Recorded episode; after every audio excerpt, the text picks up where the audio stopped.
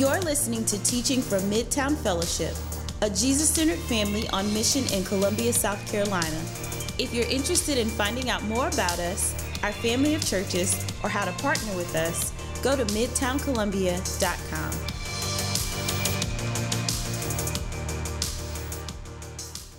Two Notch, how we doing today? Good. Glad to be here. Uh, yeah, Ant, thanks for letting me come teach for y'all. It's always a privilege whenever Ant asks me and invites me here. So glad to be with y'all this morning.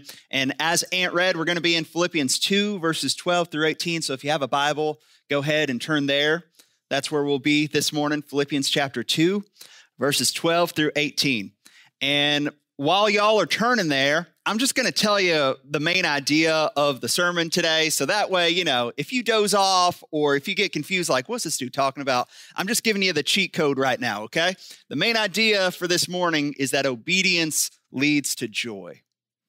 Obedience leads to joy. So prior to uh, me working at Midtown, a little background on me. I was doing college ministry in Kentucky with my wife. We were doing uh, working with an organization, Campus Crusade for Christ, also called Cru. And my wife had a heart to reach out to fraternity and sorority students at our campus. No one was really doing that. She came from a sorority and became a Christian through someone witnessing to her in a sorority. So she had a, a huge heart for this to start something at our campus. And I don't know if you can just tell just by looking at me, like I am not from a fraternity. Like I had no experience whatsoever. But what I did, I went out as soon as we started, said we were going to start this ministry. I bought a couple polo shirts, which, like, I'm not a polo shirt guy, I'm a t shirt guy. Uh, I bought some like boat shoes and I kind of like blended in. And man, by God's grace, for a few years we were doing that. And I got to lead some Bible studies in fraternity homes and saw some guys come to know Jesus. And some of the most exciting, fruitful ministry seasons were during my time working with fraternity guys.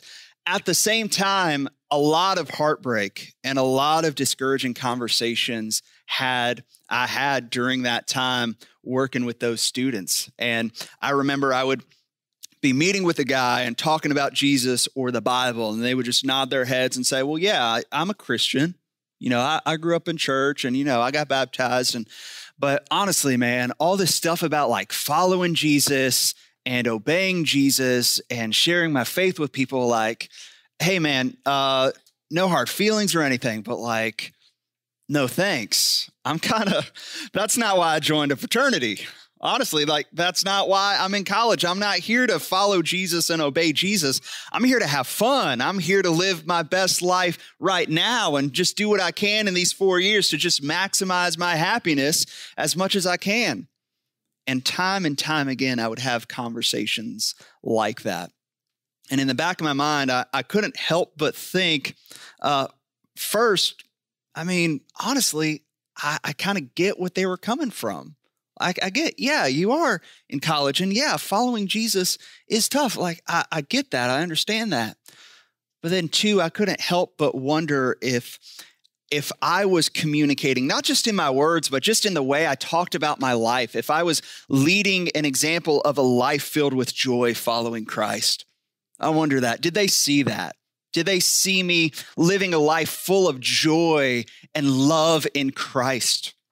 Now, to be clear, uh, the Christian life certainly has its fair share of suffering and hardship and trials, no doubt. But I want us to see today is that even in the midst of the trials and even in the midst of the pain and the hardship, that there is so much joy to be found following Jesus. So Paul starts this starts this section in Philippians 2. Uh, it starts with the word therefore, and it's connecting us back to his train of thought in Philippians 2, verses 1 through 11, which Ant preached last week, talking about how Jesus is God and he took on the form of a servant and he lowered himself, humbled himself to the point of death. He conquered the grave. Now he sits at the right hand of the Father, and now he's stemming off of that. And then we get to verse 12. He says, Therefore, my beloved, as you have always obeyed, so now, not only as in my presence, but much more in my absence, work out your own salvation with fear and trembling. says, work out your salvation. Notice he doesn't say work for your salvation. He says, work out your salvation. It's not this idea like we obey in order to gain God's love and favor for us. Rather, through faith in Jesus, we have all the love, all the favor from God the Father that we could ever possibly have. And now, in light of what's been made available to us, now work it out. Work out that salvation. Experience in your life through obedience to Christ what he has made available to you in him. The scriptures say that if you're in Christ, you are a new creation, that the Holy Spirit is at work in you, giving, giving us new desires and thoughts. And because Jesus has conquered the grave and you've placed your faith in him, that, that spirit power is now made available to you. So it's asking yourself, okay, if the tomb is empty, if Jesus has really conquered the grave, how's that going to impact today? How's that going to impact tomorrow? If Jesus has conquered the grave, how does that impact my relationships? How am I going to bless people, forgive people, treat people with kindness and respect because of who Jesus is, because he has conquered the grave? It's because now that Jesus has conquered the grave, how I spend my time and how I spend my money is going to look different because Jesus is king of the universe. And I want to work out my salvation to experience joy in him because I'm a parent, how am I going to parent differently because Jesus has conquered the grave? If the tomb is empty and Jesus is ruling and reigning, how can I work out this salvation in my life today so that I can experience the ruling and reigning love of Jesus in my life right now? To not just push past Jesus, but to press into Jesus more and more. How can I lean into his spirit more and more today? This is what Paul is getting at in verse 13. He says, It is God who works in you. So notice, we don't work for our salvation, we work out our salvation. And ultimately, as we are working out our salvation, who's doing the heavy lifting? It's God, it's the Holy Spirit. So even as I work out my salvation, it's ultimately not me behind it all. It is God working in me and through me to experience the joy that He has available to me. Uh, this is a very silly il- illustration, but the way I used to talk about it with college guys when I was doing college ministry. Uh, you ever been to the gym and you see those dudes in the back who are all swole, who like the only shirts they wear, like they don't have sleeves. You know what I'm talking about? They're like over by the bench press and they're grunting. They want you to know that they are there in the gym. They're not the silent types. They are grunting, letting people know that they're lifting weights right now.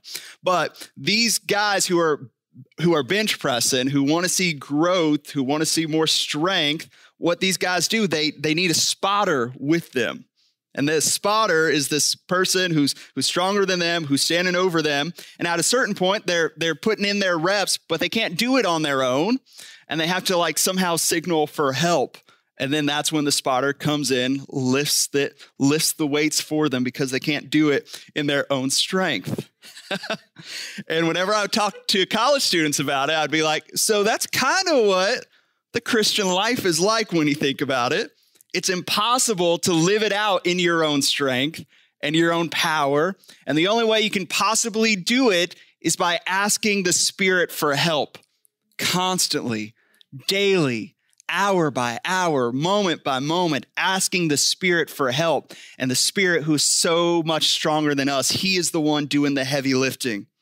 As we work out our salvation, it's the Spirit and heavy work, but we still have to go to the gym, so to speak. We still got to show up. We got to put in the reps day in and day out through our obedience wherever we are. And this is our call as followers of Jesus. The call is obedience.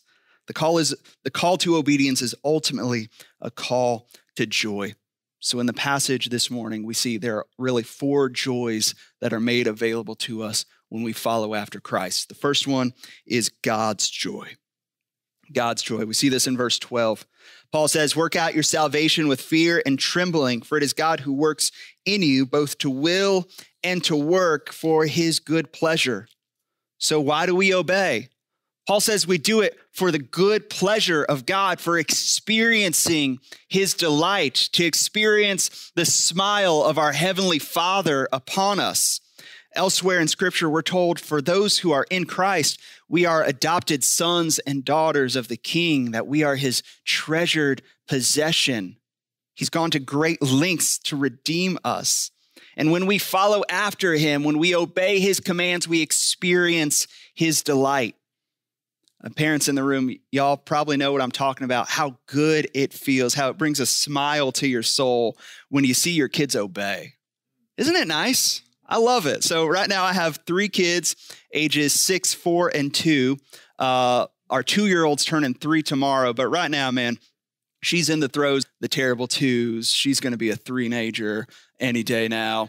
And we have this little habit where before I go to work, before I get in my car to drive to the office, I'll get my, my keys and my phone. I'll say, All right, kids, daddy's going to work. Hug, kiss, love you guys, come on. And they all kind of like grouchy, just get away from the breakfast table. Like, yeah, yeah, okay. But our daughter, our two year old, she has figured out at what point I start grabbing my keys and my wallet. She knows the cue. And before I even say anything, she just darts from off the breakfast table and just comes running saying, Daddy, I love you. I'll see you later and it is it brings such a delight to my soul and i'm looking at my wife and we're both just beaming just so proud and just smiling so much in this in this joy and this laughter to see our daughter obey and when we obey god this is what happens he lights up when we obey God, he smiles. His heart is filled up with such tender love and joyous laughter over you to see you obeying him. He delights in your obedience. He's not or angry, but he loves you. And when we choose the road of, of obedience in whatever situation, whether that's choosing purity over lust or generosity over comfort or humility over pride, we access that divine love into our lives. We obey to experience God's joy, but there's so much more. It brings us to point two. We obey for the joy of the world. That brings us to point two the world's joy. It's that our aim as followers of Jesus is that the world might see our joy and be so moved and compelled by the love of Jesus that they may in turn come to faith in Jesus and experience that same joy for themselves. This is what Paul is getting at in verses 14 and 15. Paul says, Do all things without grumbling or disputing that you may be blameless and innocent, children of God without blemish in the midst of a crooked and twisted generation among whom you shine as lights in the world. Now, looking back at verse 14, Paul says, Do nothing without grumbling or complaining. And I get, you could almost preach a whole sermon, probably a whole sermon series on just that idea, right? Do all things without grumbling or complaining. And notice the connection he makes when we complain and grumble, we in turn are not able to shine as lights in the world. Verse 14 and 15 do not grumble or complain so that you can shine as lights. But the reverse is true too. When we complain, we cannot shine as lights to the world.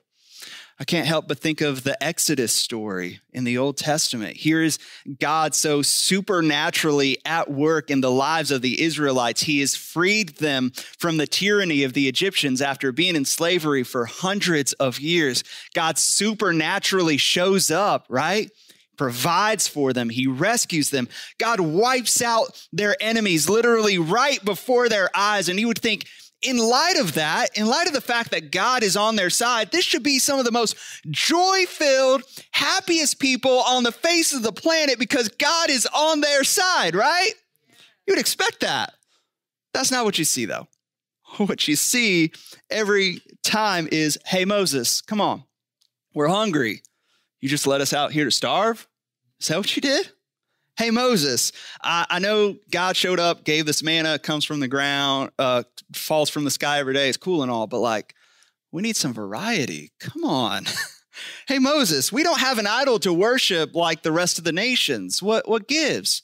Moses, why'd you lead us out here to die in the first place? And on and on, the complaining and the grumbling goes on, which tells you something about who they thought their God was, right? all their complaining, all their grumbling, it revealed something in them of who they thought God was really like. You see, when we complain, it tells the world our God is weak. When we complain, it tells the world our God is weak. Deep down, we're saying, God, you're not looking after me. You're not looking over me. God, you don't love me. God, it seems like you've forgotten about me, so I need to take things into my own hands. And yet, Paul says our mission is to shine as lights to the world. It's connected to our obedience and our gratitude. Your gratitude, in other words, affects our mission. Your gratitude affects our mission. The scriptures say that through our obedience, through our joy, through our working out our salvation day in and day out, when we do this slowly over time in gratitude and in obedience, we shine as lights brighter and brighter to the world around us, showing to the world what true joy and what true life is like in Christ. I'll share with you a story that comes to mind. I don't normally do premarital counseling for couples in our church, but uh, when I do, I, I'm glad to do it. And I remember this was about a year and a half ago. I was assigned this couple to do their their premarital counseling. They had been around our church for a while. They love Jesus. They've been in a life group for a long time. They're getting married in six to eight months. This is my first time meeting with them, and in the course of our conversation over Zoom, mind you, because you know y'all remember Zoom. Mm, no thanks.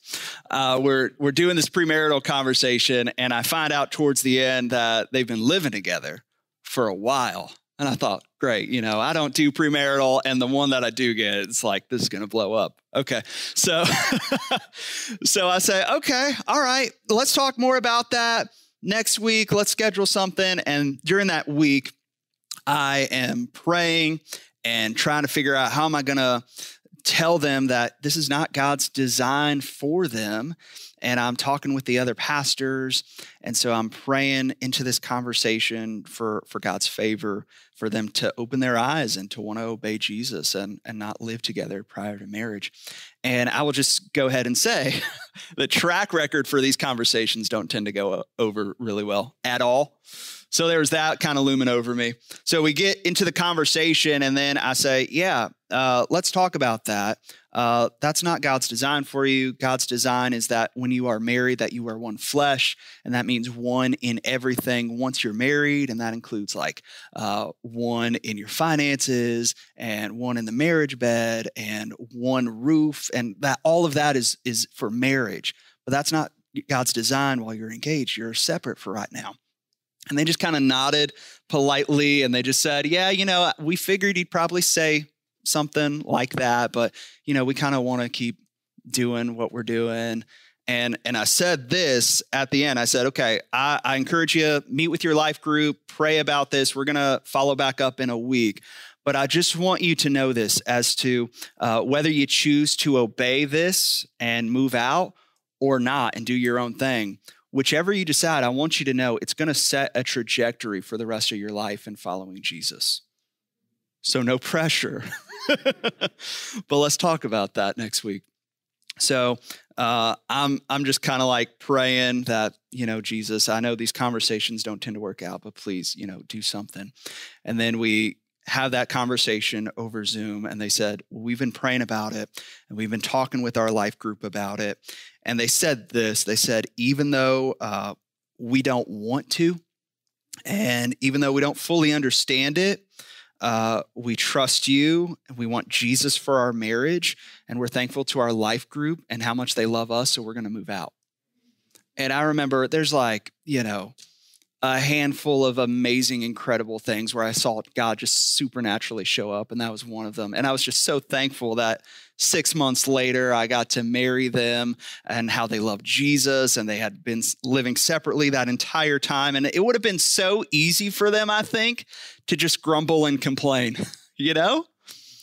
They could have easily just said, Yeah, of course, we knew you were going to say this. So peace out to the whole Midtown thing, life group thing, we're out could that could have easily gone down. Or they could have said yeah fine we'll be separate but we don't want to and whatever and we we just can't we hate all this. It would have been so easy for them to complain and grumble but they chose obedience and they chose gratitude. And that action they were able to make jesus so plain and known to their friends and family members at the wedding saying that they did the hard thing because of Jesus. Two Notch fam, my question for you is what might it look like for you to bring that same sort of Jesus centered joy and obedience into your mission field so that the world might hear the gospel? So, in your workplace, when everyone's complaining about the hard hours or the taxing boss, you can say, Yeah, it's hard. Yeah, yeah, we do have a tough boss, and I'm glad to be here. I'm thankful that God is providing for me through this job. I'm thankful to have a job. I'm thankful that I have this boss in my life so that I can just die to my pride a little bit more. Or when you're with other parents, for the parents in the room, when you're with other parents, it's really easy to complain and grumble about your kids, hypothetically. Hypothetically speaking, I would never, but hypothetically. And what would it look like for you to say, Yeah, you're right. I, I don't sleep that much either. And yeah, I don't really have much alone time right now, but man, I am thankful to God for these kids. God is good. They are a blessing in my life. And yeah, I don't sleep a lot and I feel physically weak, but I know that even in my weakness, that's when God really meets in my life and shows off his strength in me. Or when you're with your friends, it's easy to complain about your spouse or roommate or make a comment at their expense. And yet, because of the joy set before you, you can choose to speak words of honor and encouragement towards them because you're thankful to have them in your life. As followers of Jesus, we choose gratitude over grumbling. As followers of Jesus, we choose gratitude over grumbling, putting the gospel on display in our words and our attitudes to make much of Jesus. And when we choose obedience, we give the opportunity for the world to share in this joy. And there's more joy that Paul goes on to say when we choose obedience, we give opportunities for our leaders to share in this joy. Look back at verses 16 and 17. Paul says, holding fast to the word of life so that in the day of Christ I may be poured out, that I did not run in vain or labor in vain, even if I am poured out as a drink offering upon the sacrificial offering of your faith. I am glad and I rejoice with you all. Paul says that he is a drink offering which goes back to at that time, whenever people would offer sacrifices on the altar, they would pour a bottle of wine on the altar as a way to say, I've spent it all. I've given it all. Everything is for you, God. And Paul is saying to the church, when it comes to y'all, I've poured out everything. I'm giving my life for you all so that y'all might look more like Jesus. And everything Paul has done and has given his life towards is so that churches would get planted and God's kingdom would get spread and that disciples would be built up who would love and obey Jesus. And when that happens and he sees it happening in the church in Philippi, he's able to see that and rejoice because when you're able to see gospel fruit, after all of the hard work and all the labor and all the prayers, when you see gospel fruit, it just grows your joy more and more. I can't help but think about uh, last Easter service that we had at our downtown church, maybe a month, two months ago.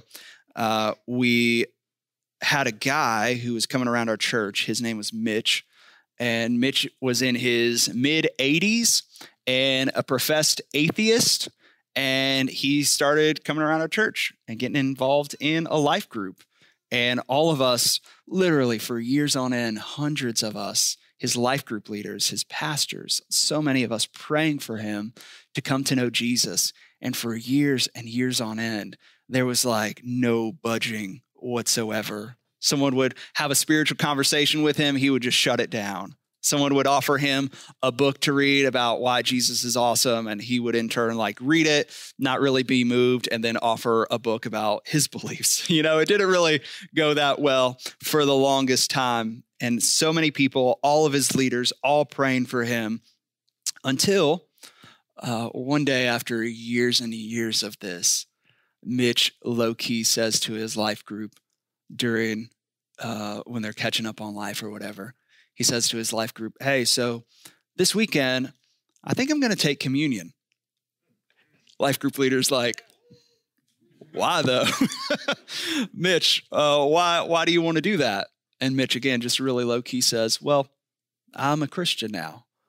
I believe Jesus has conquered death. I believe he's forgiven me my sins, so I'm a Christian now. And cut to uh, some time later, his whole life group and pastors are around him, around a pool, and we baptize him. And he's like in his late 80s at this point. And you want to know the reaction of all his leaders? So much joy, so much laughter, so much like just tears and clapping and rejoicing because that's what heaven, I think, was doing at that time. God the Father standing up from the, his throne and just clapping and rejoicing, and angels singing and celebrating. His leaders were rejoicing, just so, so much rejoicing after all that hard work, all that. They finally got to see that your leaders, they pour themselves out like a drink offering to see you all look more and more like Jesus each day. Uh, your pastor, Ant, the deacons, Catherine, your life group leader, they are pouring themselves out to see Jesus at work in your life so that your obedience might lead to joy and they might rejoice in you with all of it. So, if I can just give you a quick practical right now, a quick takeaway, make sure you encourage your leaders today. Make sure you encourage them this week. Sometimes we can assume that they know, but maybe that's the case and, and maybe not. But let's not give your leaders any shred of doubt in their minds that you're thankful for them, that Jesus is growing you because of their role in your life. So don't be shy and don't delay it. Send send that email, send that text, write that note.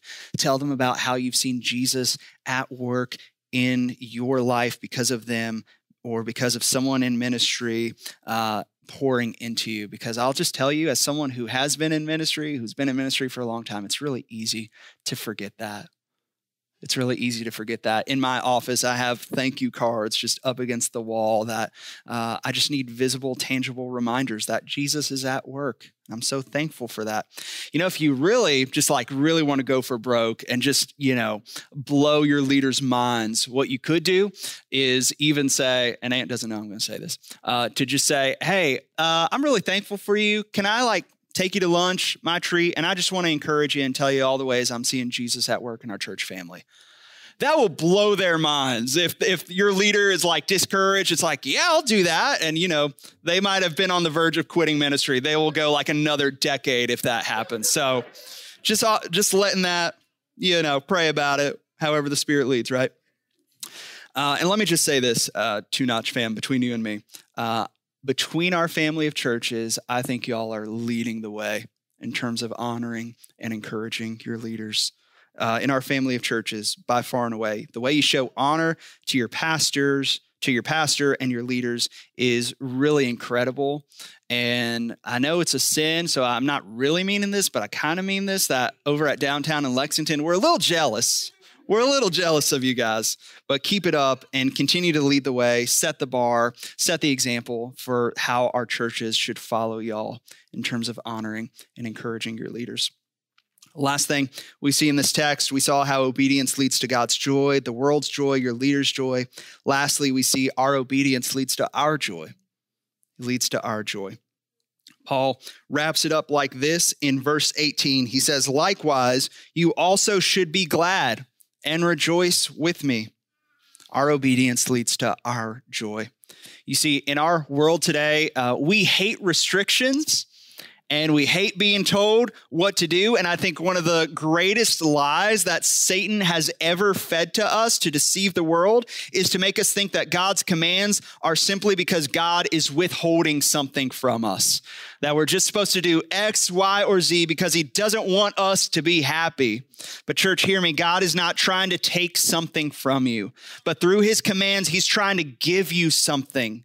He's trying to give you more of himself. He's trying to give you more joy. He's trying to give you more life through his commands. He's created us and he's created life to be designed and to operate according to how he sees fit. It's for your deeper joy.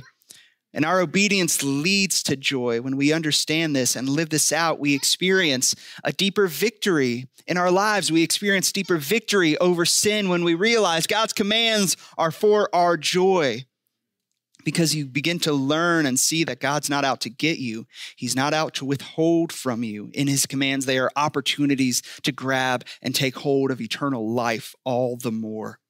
And yes, obedience might be painful and it might be hard, and obedience might even lead to deeper suffering. But you know what's on the on the other side of that? Because the tomb is empty, because Jesus has conquered death, you know what's on the side, the other side of all that hardship and suffering is joy. Joy is on the other side of it more and more joy, both in this life and the life to come. And this is the way of Jesus, and this is what he has called us to to pick up our own cross, to give our lives away, to die to ourselves and give our lives away because that's what Jesus has done for us. Hebrews 12, 1 through 2 puts it like this. Says, Since we are surrounded by so great a cloud of witnesses, let us also lay aside every weight and every sin that clings so closely. So, whether that's our complaining, whether that's our grumbling, or whether that's our apathy, or our pride, or division, or whatever, let's lay it all aside. Keep reading and let us run with endurance the race that is set before us. Let's be a people who run after joy.